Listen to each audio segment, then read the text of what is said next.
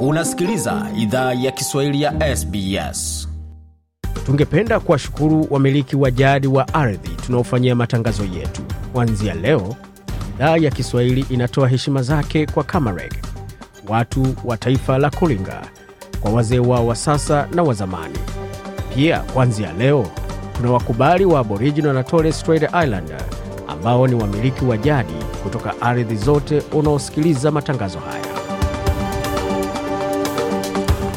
Jambo popote ulipo na karibu katika makala ya idhaa ya Kiswahili ya SBS. Uko na migode migerano, tukuletea makala kutoka studio zetu za SBS na mtandaoni anwani ambao ni sbs.com.au mkwaju swali hapo mengi ambayo tumeandalia kwa sasa. Kwa tuende moja kwa moja hadi katika makala ambayo tumeandalia, tukianza kwa vionjo vya yale ambavyo viko hapo, tukianzia kwa upande wa waandishi wa vitabu ambao wameandika kitabu kuhusu swala zima la matukio ya mwaka 94 nchini Rwanda, mauaji kimbari kule. Je, ni kwa nini baadhi ya matukio ya wakati huo hayazungumziwi ama yanajaribu kufichwa?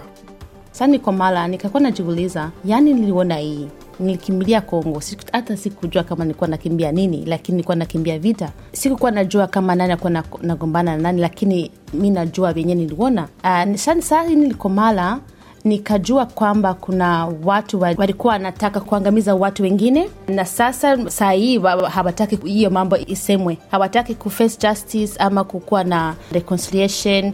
Hiyo ni sehemu ya kwanza ya mazungumzo ambayo tumefanya na mmoja wa waandishi wa kitabu cha Survivors Uncensored ambacho ni wan, wale wahanga ambao hawanyamazishwi. Tunasema kwamba hadithi zao wanataka waziweke wazi, kila mtu ajue kilichotokea, pamoja na kuweza kuchangia uelewa wa hiyo. Na je, baadhi yao wana kumbukumbu za aina gani kutoka matukio ya tisini na nne? Maanake hiyo mambo nilikuwa naambiwa ya fundi langu jinsi baliua kwenye genocide 1994 na hiyo wengine niliona kwa macho yangu ya jinsi government ya Rwanda ilikuwa inaanza bali wa, wa, wanajeshi walikuwa wanachukua watu wa kutokea Kongo kwenye kamp, wanawaua, wanawapiga mafimbo, wanaenda kuwafunga.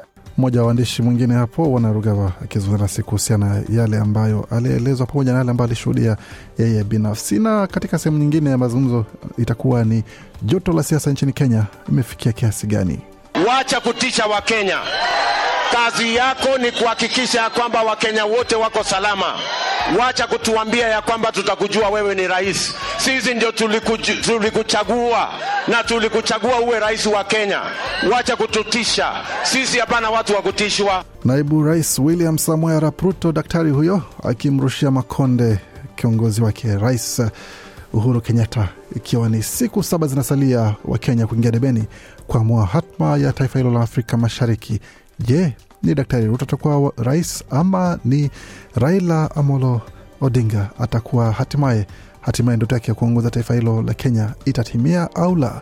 Yote tunaweza kujua baada ya tarehe tisa Jumanne ijayo tukapokuwa pia na jopo la Wakenya watakaojiunga nasi katika mazungumzo maalum ya uchaguzi mkuu wa Kenya. Lakini kwa sasa, moja kwa moja kwa muktasari wa habari.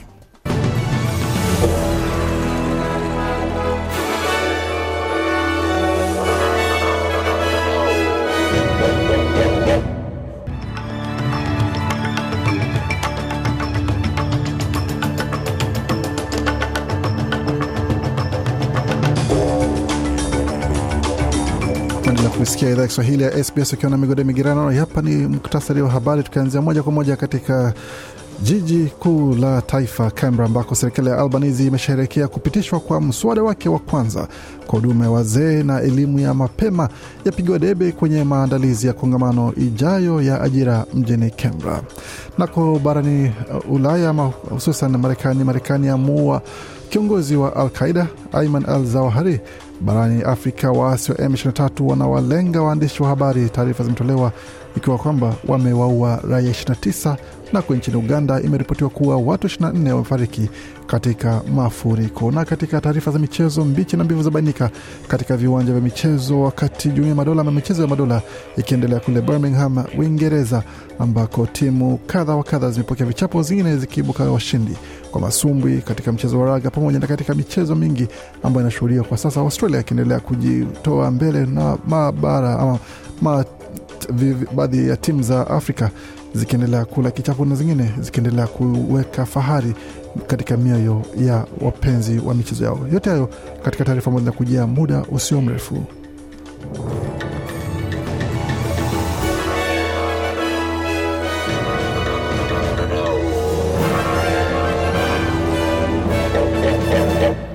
Wasikia idhaa Kiswahili ya SBS ukiwa na migode migerano, na hii hapa ni taarifa kamili ya habari kutoka studio zetu za SBS, tukianzia moja kwa moja katika mji mkuu wa taifa ambako mswada wa huduma ya wazee umekuwa wa kwanza kupitishwa chini ya serikali mpya ya Leba baada ya kuidhinishwa na nyumba ya chini ya bunge.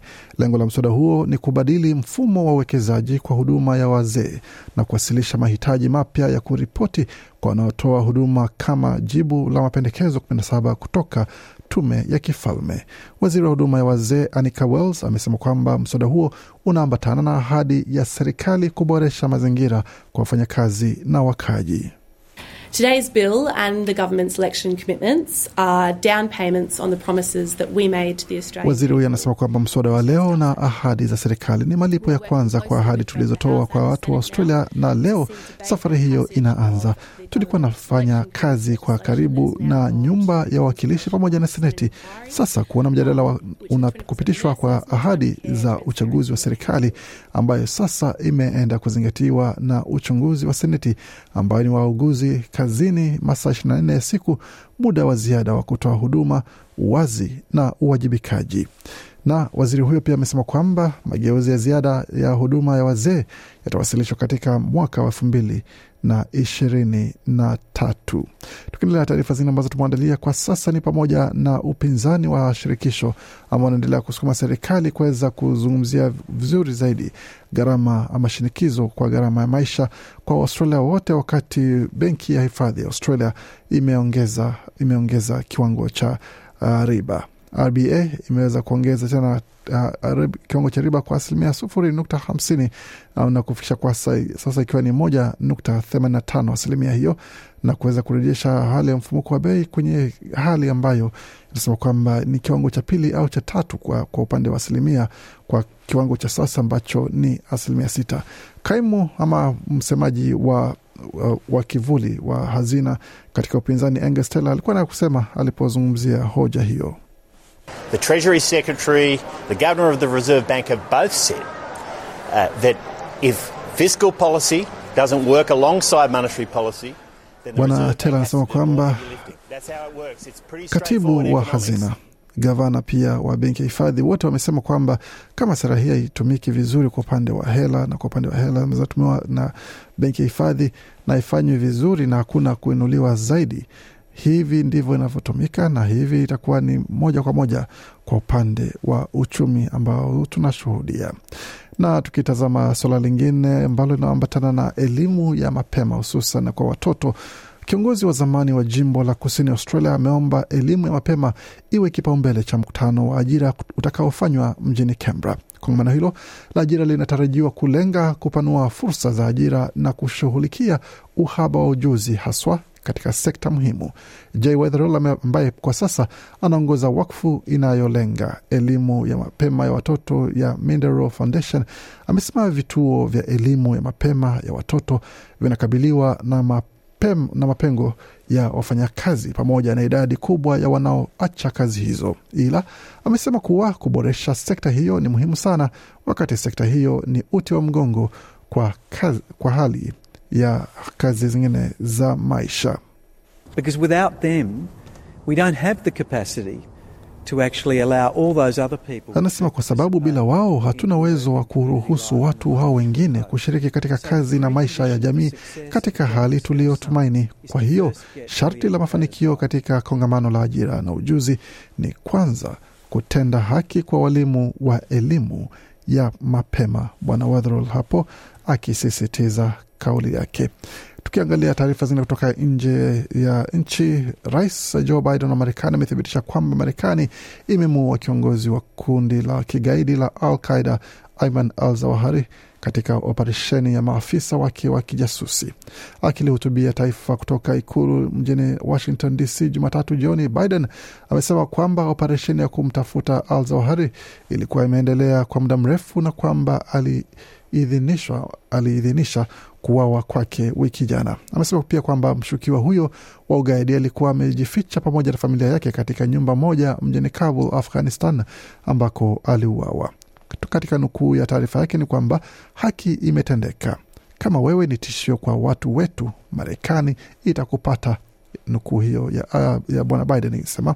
Katika nukuu nyingine ni kwamba haijalishi itachukua muda gani, lakini tutakupata tu, aliongezea katika nukuu hiyo ingine. Bwana Al Zawahiri ambaye aliuawa siku ya Jumapili alikuwa naibu wa mwanzilishi wa kundi la Al Qaida Osama bin Laden na ni mmoja wa watu walioshutumiwa kupanga mashambulizi ya kigaidi hapo Marekani mwaka elfu mbili na moja.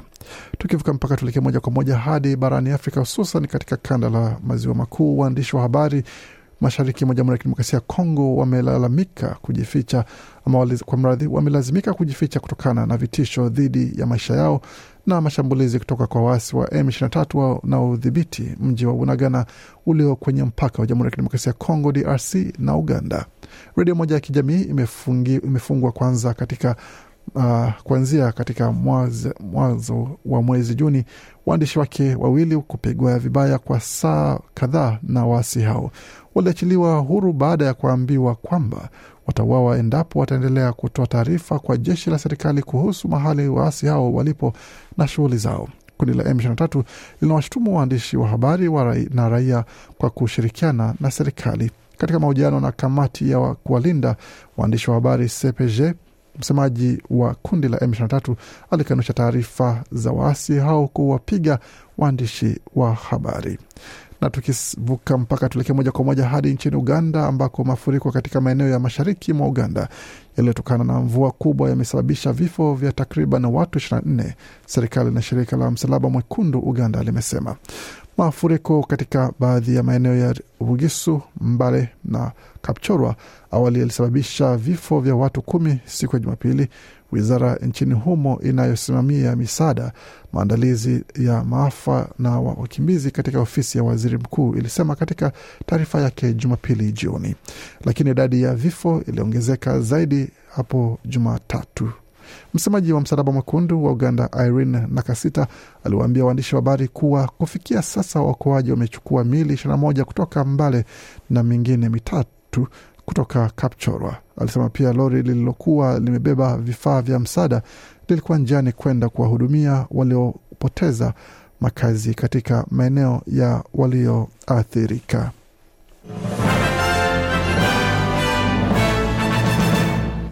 Waendelea kusikia idhaa Kiswahili ya SBS ukiwa na migode migerano, tukilia moja kwa moja katika ulimwengu wa michezo, tukitazama yale ambayo amejiri katika jioni hii ya leo, tukitazama moja kwa moja kwa upande mmoja ni kipi ambacho kinajiri wakati michezo inaendelea kutanda kote duniani, pamoja na katika masuala mazima ya usajili, hususan katika vilabu mbalimbali vya Ulaya vya soka.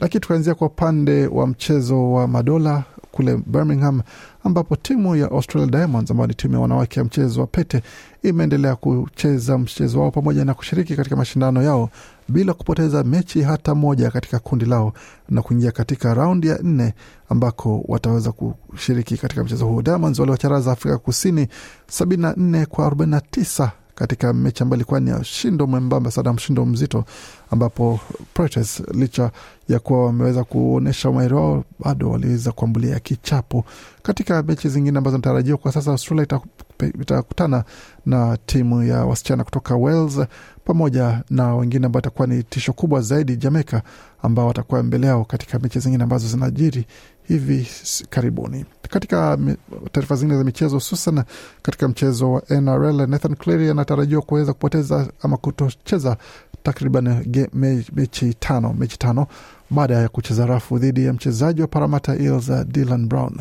Hiyo ni baada ya mahakama kuweza kutoa maamuzi yake kwamba huenda akakosa mechi hizo ama michezo hiyo mitano ambayo itakuwa ni pigo kubwa sana kwa timu hiyo, maana mchezaji huyo anaonekana kama kuwa na ushawishi mkubwa sana katika mchezo huo. Katika taarifa zingine ni pamoja na mchezo mchezo wa mpira wa miguu ambapo wa Euro ambapo England imeshinda Ujerumani na kunyakua kombe la kwanza kuu la wanawake nchini humo baada ya kuwacharaza Wajerumani mbili moja katika fainali, goli la pili na la ushindi likipigwa katika dakika za nyongeza ama dakika zile za lala salama kama anavyosema.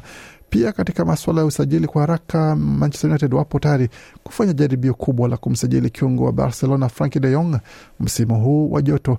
Vilabu hivyo viwili vimekubaliana ada ya awali ya uhamisho wa pauni milioni 56.2 pamoja na kifurushi cha jumla cha pauni milioni 72, lakini bado Gwiji huyo ama mchezaji huyo anasisitiza kwamba hela zake zote zilipo na Barcelona kabla aong'oke katika Nou Camp.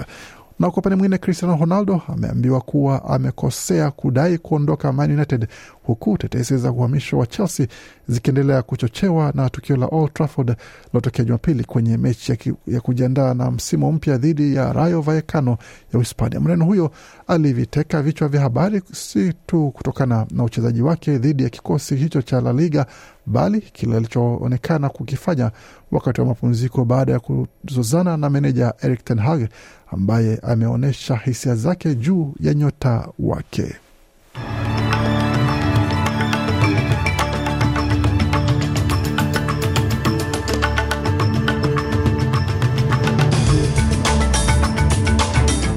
Tazama hali ilivyo katika maswala maswala ya fedha kwa sasa, dola moja ya Marekani ni sawa na dola moja na senti 43 za Australia, kati dola moja ya Australia ina thamani ya faranga 1432 za Burundi. Vilevile dola moja ya Australia ina thamani ya faranga 1394 na senti 70 za Congo, wakati dola moja ya Australia ina thamani ya faranga 717 za Rwanda, na dola moja ya Australia ina thamani ya shilingi 2694 za Uganda, wakati dola moja ya Australia ina thamani ya shilingi 82 na senti 77 za Kenya na dola moja ya Australia na thamani ya shilingi 1625 na senti 44 za Tanzania. Katika masuala ya utabiri hali ya hewa mjini Adelaide nyuzi joto pale ni 13.3, Brisbane 23.5, Canberra 13.5, Darwin 28.9, Hobart 13.6, Perth 14.7 Melbourne 15.2 na Sydney kwa sasa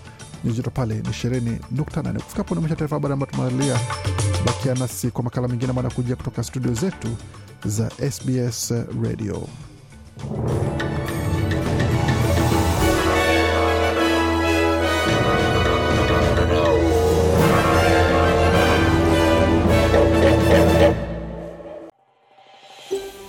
Je, unataka kusikiliza taarifa zingine kama hizi?